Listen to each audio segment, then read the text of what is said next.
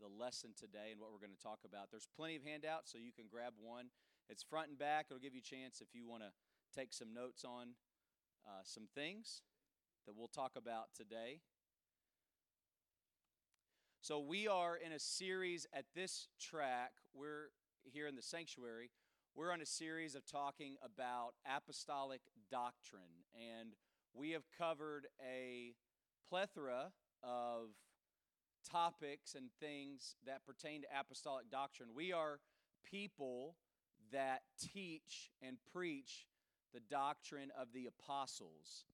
Um, we believe in the values and the teachings that they taught. They learned those from Jesus Christ Himself, and then we have it in Scripture. We are not a people that are given over to religious tradition or what was passed down even through the human church or the man made church. Um, but we do our best to align with Scripture. And we do our best to teach things that line up with the Bible. What I'm going to teach this morning, I want to be very clear about this. And I don't know everybody in the room, and I don't know everybody's background in the room or how you see things or where, what you've been a part of. And I know that this lesson is going to be uh, recorded so that we can upload it later. So I'll say these things now uh, so that they're clear. We are not a church that teaches the a doctrine or idea of the United Pentecostal Church. Um, the United Pentecostal Church is not a uh, a group that I, I, would say it this way: they're not a group that controls what happens here at 107 Commercial Street. That's not how it works. United Pentecostal Church is a fellowship of ministers, and the ministers ascribe to a doctrine, they ascribe to uh, uh, beliefs, but there's no control over what happens here. There's no dictating of things that go on.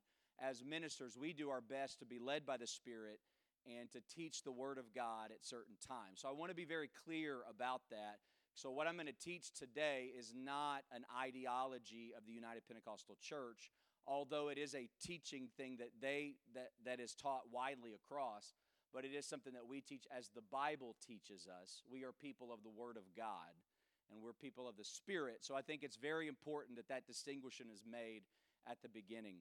Um, I'm going to talk to you about our holiness and about what we do uh, as far as the Word of God lines up with our holiness. Now, let me give some background. In week number one, Pastor Gaddy stood up here and taught at 9:30 on the oneness of God. We are people that believe that our God is one.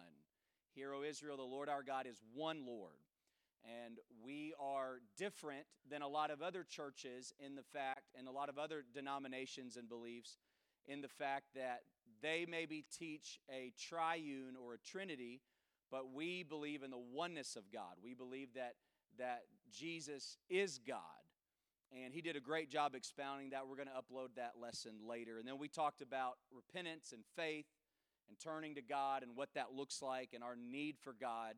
And then the next week was about baptisms and our coming into covenant with God and water and spirit baptism. And then when that lesson was over with, uh, we taught on inner holiness. Now, this is very important, and I'll have something to say about this in a second, but this is very important. Holiness begins on the inside. God's Spirit comes and dwells inside of you, and holiness starts on the inside. And I'll talk more about that later, but it's very important. There have been a lot of churches, and there have been a lot of ministers and people that will teach just strictly the outward things, a lot of the stuff that I'll talk about today. They'll emphasize that. And listen, that is important, but the foundation of holiness starts on the inside and it begins on the inner man. And Pastor Gaddy taught about that the last time that there were tracks here at 9:30 in the sanctuary. And so today I'm going to talk about outward holiness. Now this is obviously a subject that can be very taboo to people and it can be a subject of great uh, contention. People have their own ideas and people have things that they were taught as a child. But here's my hope for you today. My hope is that you will listen and hear the Word of God. You'll read the Word of God. You'll see it as it is presented in Scripture, and, and that the Lord would work and help you to understand and work on you. So let me let me lay a little bit of a foundation before we go into some things. And there again, if you came in late, please You will not bother me. If you come down and you pick up a handout that's down front, that will not bother me one bit. I did junior high ministry for years. In fact, I did a camp over the summer where I was on the last day and about half the audience was asleep. Now, don't sleep today. I'll call you out on it. But at that camp, it, it, it definitely happened. Holiness is a synonym, it is another word, a Bible word, that we use for withdrawal or, or separation. Holiness is when you are withdrawn from the world, separated from the world. 1 Peter 1 15 and 16 says, But as he which hath called you is holy, so be ye holy in all manner of conversation. I want to go on the record and say this on the beginning. Holiness is not just a thing that we do on certain days. Holiness is something that we do every day. Holiness is a part of who we are at all times.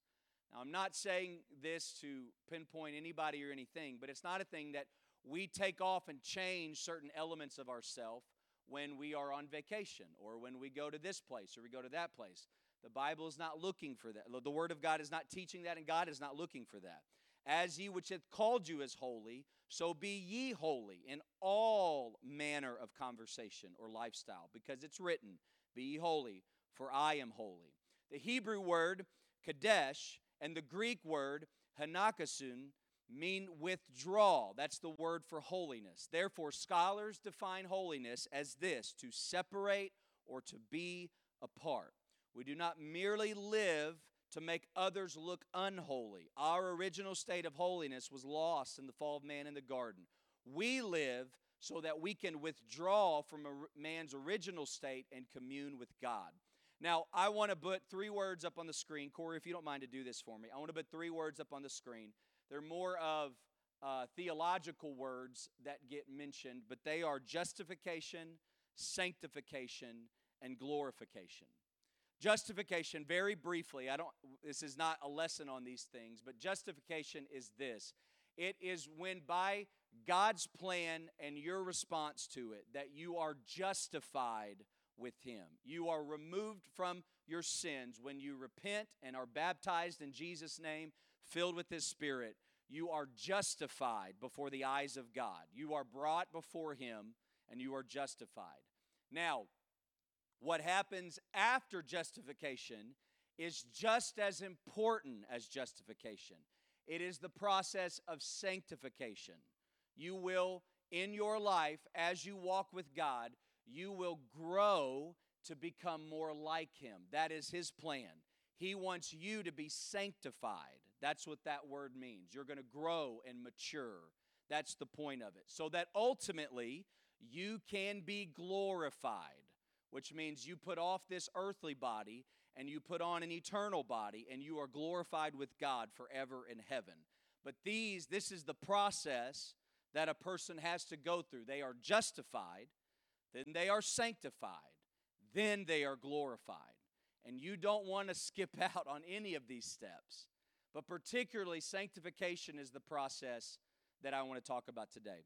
Let me say this as I begin holiness is a journey, it is a process.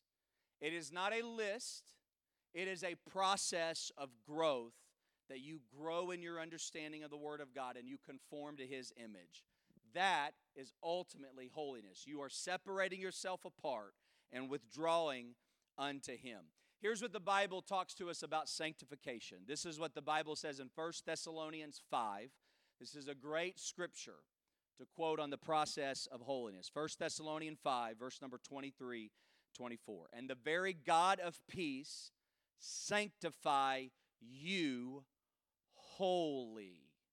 Now, that's not H O L Y, that's W H O L L Y, because He wants to sanctify you holy, all of you, complete. And I pray, God, your whole spirit and soul and body be preserved blameless unto the coming of our Lord Jesus Christ. Faithful is he that calleth you, who will also do it. I want you to notice in the scripture, go back to verse number 23. I want you to notice in the scripture what needs to be sanctified. If you're in a process of growing and maturing with God, I want you to look on the screen or look in your Bible and you will see what needs to be sanctified. I pray to God your whole spirit and soul and body. Those are the things that the Lord wants to sanctify. The Lord wants to mature. He wants to grow. Those are the areas of your life. Those are the things, which is, by the way, that's all of you. He wants those areas to mature and be sanctified as they continue to grow in your understanding of God's Word. He teaches us holy, that we should be holy like Him. Now, most issues of holiness, especially ones you see on the screen, and some of y'all probably jump down the, the list and, and, and have ideas to me. Most issues of holiness are not salvation issues, they're obedience issues, which can then become salvation issues. Most areas are not an issue of, well, if I don't do this, then I'm going to go to hell. It's not that. Most issues are obedience issues. It's an opportunity for you to be obedient to the Word of God and how His Spirit is leading you. And then it becomes a salvation issue if you rebel against it and say, I'm just not, that's not for me. I don't, I don't want to do that. God gives us areas, holiness teachers, and areas to show us how to live a life that pleases Him. And you'll see this in your notes. It's the Bible, it's spiritual authority, and it's the Spirit of God. Now, we practice and, and teach and preach from the Word of God, and we also have the Spirit of God inside of us to lead us and help us. But, and I'm going to talk about this at the very end of the lesson today, we also have a man of God who leads us and who teaches us things. And he may say and teach things that maybe seem like a gray area or an area that's not outlined in Scripture, but he's the man of God that we've submitted ourselves to, and there is good biblical support for following after. Imitate me as I imitate Christ.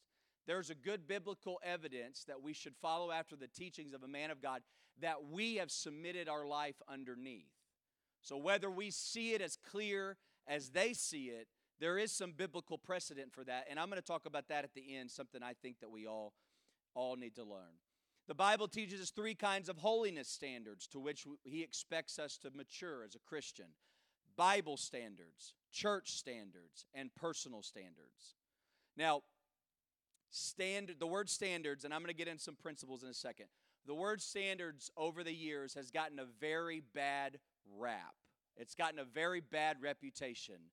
And many times when someone would te- get up and teach a standard, they would say, or people would say about them, well, you're legalistic, or you are, I can't believe that you would say that, or you would throw that out there and you're drawing that line. And they would say, that's legalistic. I don't have to do that to serve God.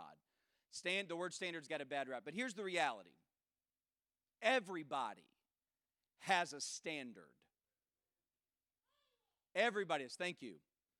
Everybody has one. Every you're you you want me to prove it to you? Thank God you have clothes on right now. You do. So that right there is a barrier, a boundary that you have set. You have clothes on your body right now. If you didn't have that standard, you'd have shown up to church and it would have been pretty awkward. But you set that. So the reality is, everybody has a boundary somewhere. Everybody has one. It just depends on where that boundary is set, who sets that boundary, and how fast do you hold to that boundary. That is a standard. That's that's a line and and listen, it's gotten a bad rap over the years. It's not a bad thing to draw a boundary. To say I don't do this because I don't want I don't know maybe where it will lead me or I don't know where what's next after that. It's not wrong to do that. And it's certainly not wrong to preach a standard. Can you imagine going to a church that didn't have a standard? That would be very detrimental for your soul. But thank God, according to Scripture, that the Bible and the man of God and the Word of God and the Spirit of God helps us to draw the lines that we need. Now, let me talk to you, let me give you some principles about holiness. because some people would like a list to be given to them. And, and to a degree, the Word of God operates in that way. But I think, I believe, we believe, the Bible teaches that holiness is principle driven. You need to grab a hold of the principles of the Word of God, and that will help you dictate where's the line that you draw in your own life, where's the boundaries that get set. So let me give you some principles. Principle number one, and this is on your notes. By the way, there are notes right up here. There's a handout. You will not bother me one bit if you come up here and get one. It doesn't bother me. Don't be embarrassed to do that. Principle number one here's what the Bible teaches us God demands an external witness for our internal holiness. God demands an external witness for our internal holiness. Matthew 5 and 16 says this Let your light so shine before men that you may see your good works and glorify your Father which is in heaven. Now, let me explain something that is very, very important to understand about holiness and even the kingdom of God in general. So let me have your attention on this just for a moment. Sin works from the outside to the inside. Sin happens in front of you, it happens around you. Something will take place around you. You will see it, you will sense it, you will feel it, whatever it is. Sin works from the outside and it makes its way to the inside to where your heart and your mind and your spirit are affected or hope or, or their strategy is destroyed, hopeless, because of the sin that's on the outside that works its way in. Now, the Spirit of the living God is the opposite of that. When God fills you with the Spirit, His Spirit works from the inside and works its way to the outside. That's why when you're filled with His Spirit, obviously the first thing that comes out is tongues. But additionally, when you're filled with the Spirit, then there are signs that follow that. There's growth that happens because what's happened on the inside of you is demanding a witness on the outside of you. You see character ch- habits change. You see how people talk change. You see how people think and what they do change. You see how people dress and it changes because the Spirit of God works from the inside to the outside, and sin works from the outside to the inside. So, because of that truth, and because it's bored out all through Scripture, because of that, we got to realize, we all of us do, that God, the holiness of God that happens on the inside of us, it demands an external response on the outside. It requires that of us. Something is going to change on the outside of you because something has changed on the inside of you. It happens. That's just the truth of the Word of God, a principle. Principle number two about holiness and what happens on the outside of us. Now, this is going to sound a little strange to some, but I'm going to show it to you at the very beginning of your Bible. Principle number two God's plan for covering my body is greater than my plan for covering my body. So let me prove that to you in Scripture. You've got a Bible, turn with me to the book of Genesis. Genesis chapter number 3, beginning at verse number 1. Genesis 3. Let's this is such a good reference. This, ladies and gentlemen, is the very first reference to clothing in the Bible, right here. Genesis 3, verse number 1. Now the serpent was more subtle than any beast of the field which the Lord God had made. And he said unto the woman, Yea, hath God said, You should not eat of the tree of the garden, of any tree of the garden? And the woman said to the serpent, We may eat of the fruit of the trees of the garden, but the fruit of the tree that was in the midst of the garden, God has said, You shall not eat of it, neither shall ye touch it, lest ye die. And the serpent said unto the woman, Ye shall not surely die. For God doth not for God doth know that in the day that ye eat thereof, then your eyes will be open, and you shall be as gods, knowing good and evil. And when the woman saw that the tree was good for food, and that it was pleasant to the eyes, and the tree was to be desired to make one wise, she took the fruit thereof and did, did eat, and gave to her husband also with her, and he did eat. Now, watch verse number seven. And the eyes of both of them were opened, and they knew that they were naked, and they sewed fig leaves together and made themselves aprons. They made themselves their article of clothing based on their nakedness and shame. This was their idea of what it ought to look like. And voice number uh, chapter verse number 8, excuse me. And they heard the voice of God, Lord God, walking in the garden in the cool of the day. And Adam said, Adam and his wife hid themselves from the presence of the Lord God amongst the trees of the garden. They hid themselves because what they did was wrong. They obviously sinned and fell. But what they but the shame and the guilt associated with it, they knew they were not properly clothed to present themselves to God. Their ideas were not enough. Now, I want you to look at verse number 21 of this too. Unto Adam also and to his wife did the Lord God make coats of skins and clothe them. It's very important when you read the Bible to take notice of words because words have origins and they have roots and they have meanings. When Adam and Eve made their own garments, they made what the Bible calls in the King James Version aprons. That's what it says. That is a hagara or a girdle, loin covering, belt, loincloth.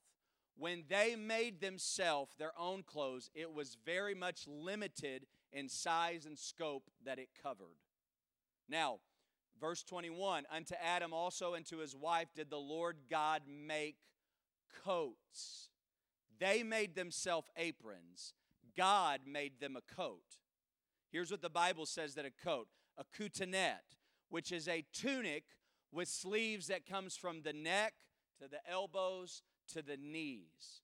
When they made themselves something, it was very limited in space. But when God came and covered the male and the female, he made things to cover up their nakedness and their shame. Nakedness was covered from the beginning by God to defeat the temptation it created. It is associated with sexual impulses, desires, so much so that to see or uncover nakedness is a biblical euphemism for sexual intercourse. Nakedness is moral shame found from Genesis 3 and 7 all the way through Revelation 16 and 15. And since God does not change, his ideas of modesty don't change either. And God's plan for the covering of my body is greater than my plan for the covering of my body. And so, holiness and sanctifying and being like Him, it affects our body and our outward appearance, covering that and keeping it. So, principle number two is God's plan for covering my body is greater than my plan. And we'll talk about some specifics here in a second with principle number three. Principle number three is this because our of our unique strengths and weaknesses, and because, ladies and gentlemen, holiness, as I demonstrated to you in Scripture, is a lot more about creation than it is the culture for which we live in. It roots back all the way to creation and not to just the culture where we change when culture changes. It's not that. And since holiness is based on creation and how we were made and what we were made to do, and because of our unique strengths and weaknesses as male and female, God's word emphasizes holiness principles different for men and women. It's not that there is a certain attack on men or a certain attack on women. It's not something, it is personal because we are made different. And because of creation, God is trying to help us understand there are things specifically to our nature as a male and female that we have to be mindful and guardful of. So let's read 1 Timothy 2, chapter number, chapter number 2, verse number 8 through 10. 1 Timothy 2 I will therefore that men pray everywhere, lifting up holy hands without wrath and doubting. And like manner also that women adorn themselves in modest apparel with shamefacedness and sobriety, not with broided hair or gold or pearls or costly array, but which becometh woman professing godliness, godliness with good works. You can see in Paul's writing to Timothy, what he addresses to the men is different than what he addresses to women. And that's not because there's sexism at play. That's not because there is this attack on one gender or the other gender. It's not that. It's because they are different. And because they are different and because they were created different, there are different things that apply to the man and the woman. Now, Corey, can you put up the list on the screen? Let me, let me show you according to second, 1 Timothy chapter number 2. Here are the areas that are addressed in the Bible for men, and here's the areas that are addressed in the Bible for women. For men, it is, ap- it is appetite, anger, and apathy. Those are the areas that men are targeted. It does not mean that there's not things that man has to do with his with the clothing of his body. It's not that that's excluded. These are just emphasized areas for men. Now women, it's also different according to this. It is adornment and apparel and attitude. Now again, that doesn't mean that the other issues that affect men don't affect women. It's not that. It's the emphasis is on because of how people were created. I'm going to very briefly try to cover these six areas mentioned on the screen. I'm going to do my best to cover them. Uh, I cannot, in the next five to seven minutes, cover everything. So there is great teaching that we have on our YouTube channel. We're obviously happy to answer other questions, but if you allow me that liberty, uh, this is a hard subject to teach in 30 to 35 minutes. Men, appetite. The Bible has much to say about our appetites, especially those things that can get out of control, such as lust. They destroy our spiritual life if we're not careful. Lust is not just a wrong sexual appetite, but it is a any type of wrong appetite. 1 Peter 2 and 11 says, Dearly beloved, I beseech you as strangers and pilgrims, abstain from fleshly lust, which war against the soul. I've heard it said this way most men can really struggle with sex, power, or money. And those are lustful appetites that you want, you crave more of. And we're told to abstain from those type of things. 1 Timothy 6 says this, but they that will be rich fall into temptation and snare and into many foolish and hurtful lusts. Romans 6 and 12 says, Let not sin therefore reign in your mortal body, that you should obey it in the lust thereof. It is only as we yield ourselves to God will we yield desires in us and be able to control the lust that we all possess. The Bible says there's three types of sin in the world lust of the eye, lust of the flesh, and the pride of life. And for men, it's important that our appetites are centered on the things of God and the Word of God and not on the fleshly lust that desire. Second, anger in men. Anger is simply a strong emotion of displeasure arising from a feeling of injury. Anger is not sinful in and of itself. It's not. The Bible tells us that we can become angry and gives us permission to be angry. Ephesians 4 26. Be ye angry and sin not. It's not that anger is a sin, However, anger is sinful when we explode quick or when the injury causes us is only imagined or when it's disproportionate to the offense that's committed or it's directed against the innocent rather than the guilty, when it's prolonged over time and becomes revengeful or bitter, then anger becomes a sin that destroys. Now you remember, that works on the outside to destroy what's on the inside.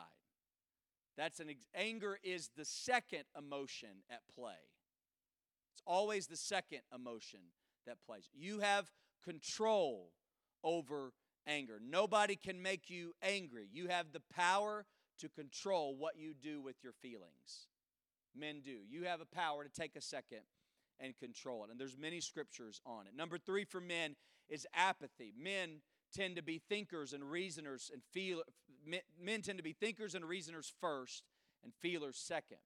However, a Christian man's got to realize that their natural tendencies towards logic and skepticism and critical thinking Uh, will they might serve them well in the business world, but they are not the foundational principles of the word of God. We do not just think through, we should not just think through things, but we've got to operate in a realm of faith and men tend to want to hold back and wait till there's proof before they do and act and step into something. The Bible says, without faith, it is impossible to please him. For he that cometh to God must believe that he is, and he's a rewarder of them that seek him. Paul addresses apathy in 1 Timothy chapter 2 because men struggle with thinking first and acting second and maybe letting apathy slip in. But men, our responsibility is to act in faith and not wait until we get the proof that we needed. Holiness can feel quite often awkward, but in our culture, God still desires us to be holy. Now, allow me just a moment to spend area on. Can you put the slide back up for men and women? Allow me just a moment to spend a couple of moments on the ladies' side of things as Scripture addresses it. Number one for ladies is adornment. 1 Peter 3 1 through 5 is a great passage on this topic.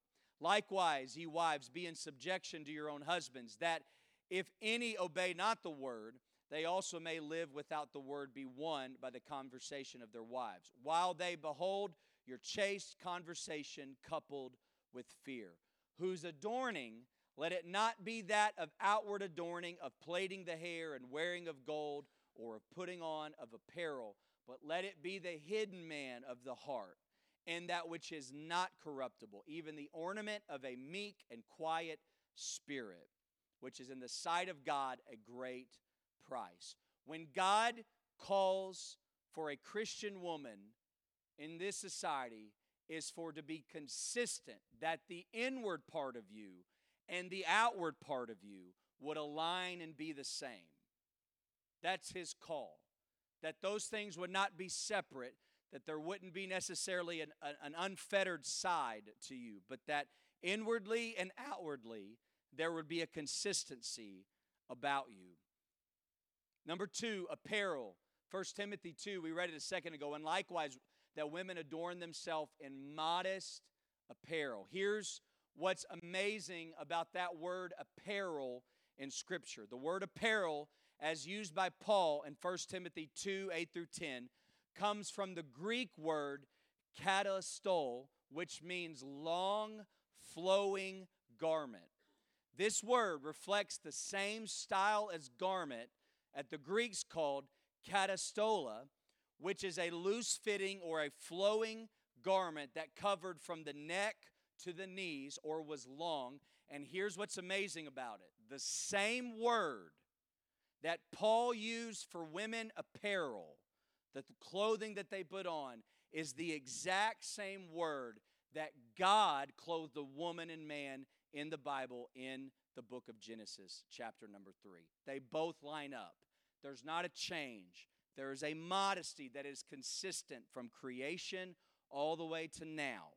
And so the Bible teaches us and shows us that our apparel should line up with our inward man and that our apparel matters before God.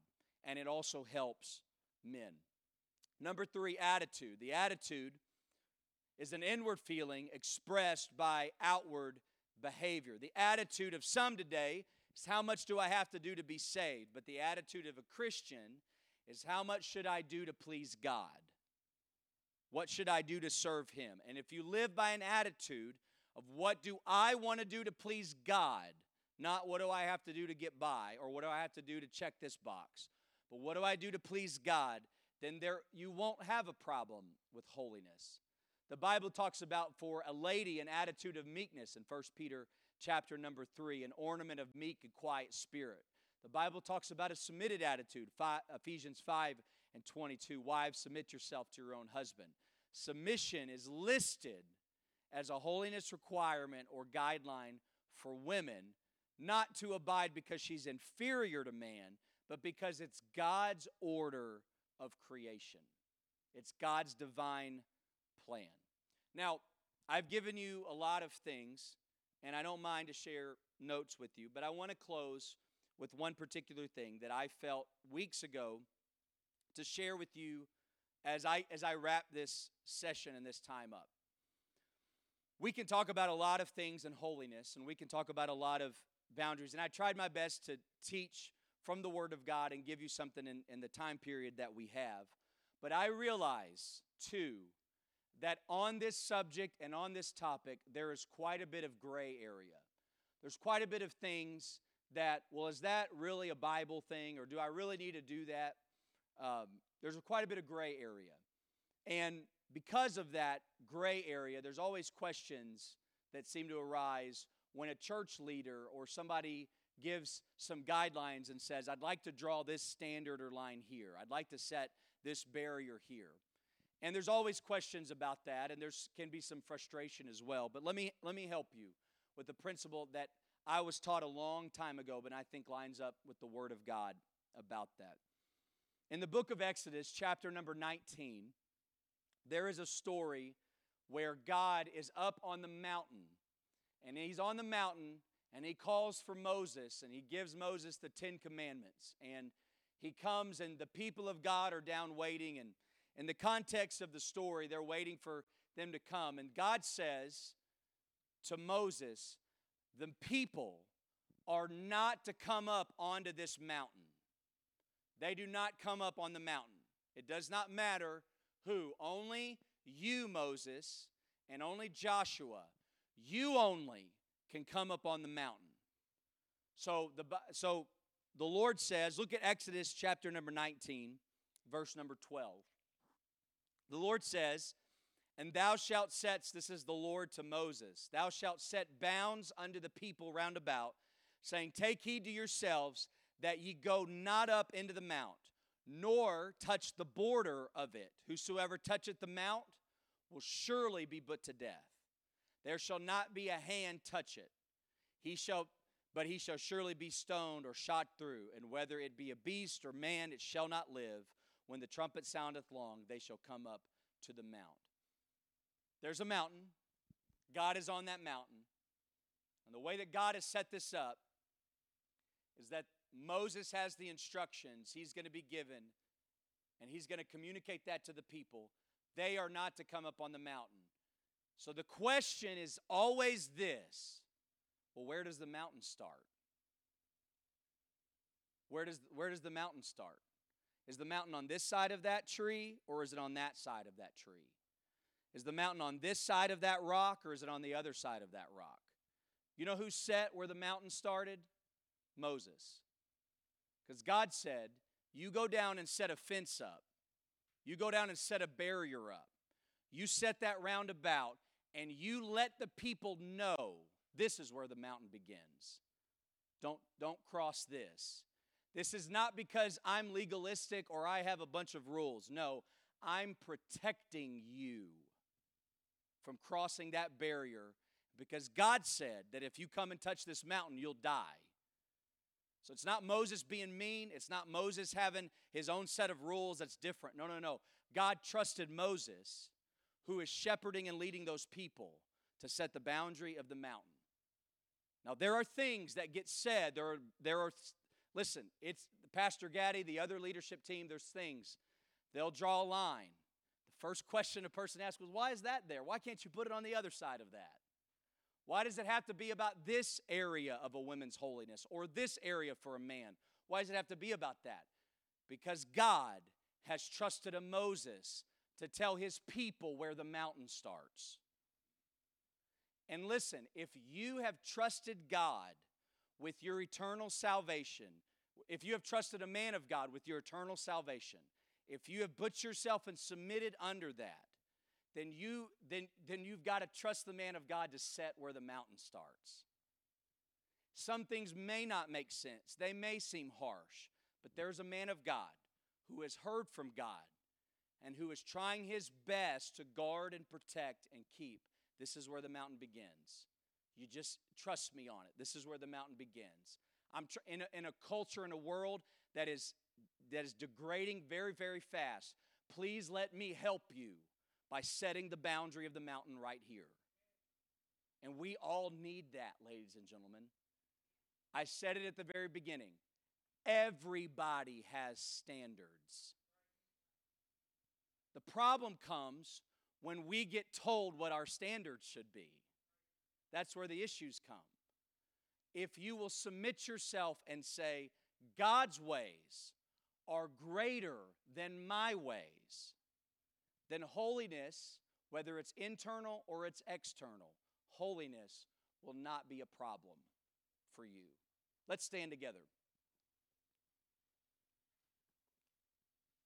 There's a handout up here. We're going to pray, and we've got a, we'll meet in the prayer room in a second. There's a handout up here. Please feel free to come get one. Uh, there is a back portion of it that talks about 1 Corinthians 11 and hair. Um, obviously, didn't have enough time to cover that, but Pastor Gaddy did a great lesson on a Wednesday night on the subject of the covering of hair and the covering of male and female and what 1 Corinthians 11 teaches. There's 10 principles on the back of that that show and there's also a QR code that you can go straight to that lesson on YouTube and watch it. And it's a great lesson that all of us all of us would benefit from watching. Let's pray together in Jesus name. Lord, we're so thankful for your goodness and kindness. We're so thankful that you have called us to holiness, that we have the opportunity to be separate from this world and separated unto you, from the world and to you. And God, I realize, Lord, that many ways this growth is difficult and hard, and it's difficult to be sanctified. But Lord, we want our whole self, body, mind, soul, spirit, we want all of us to be sanctified before you. We love you, Lord. We want to be like you, Jesus.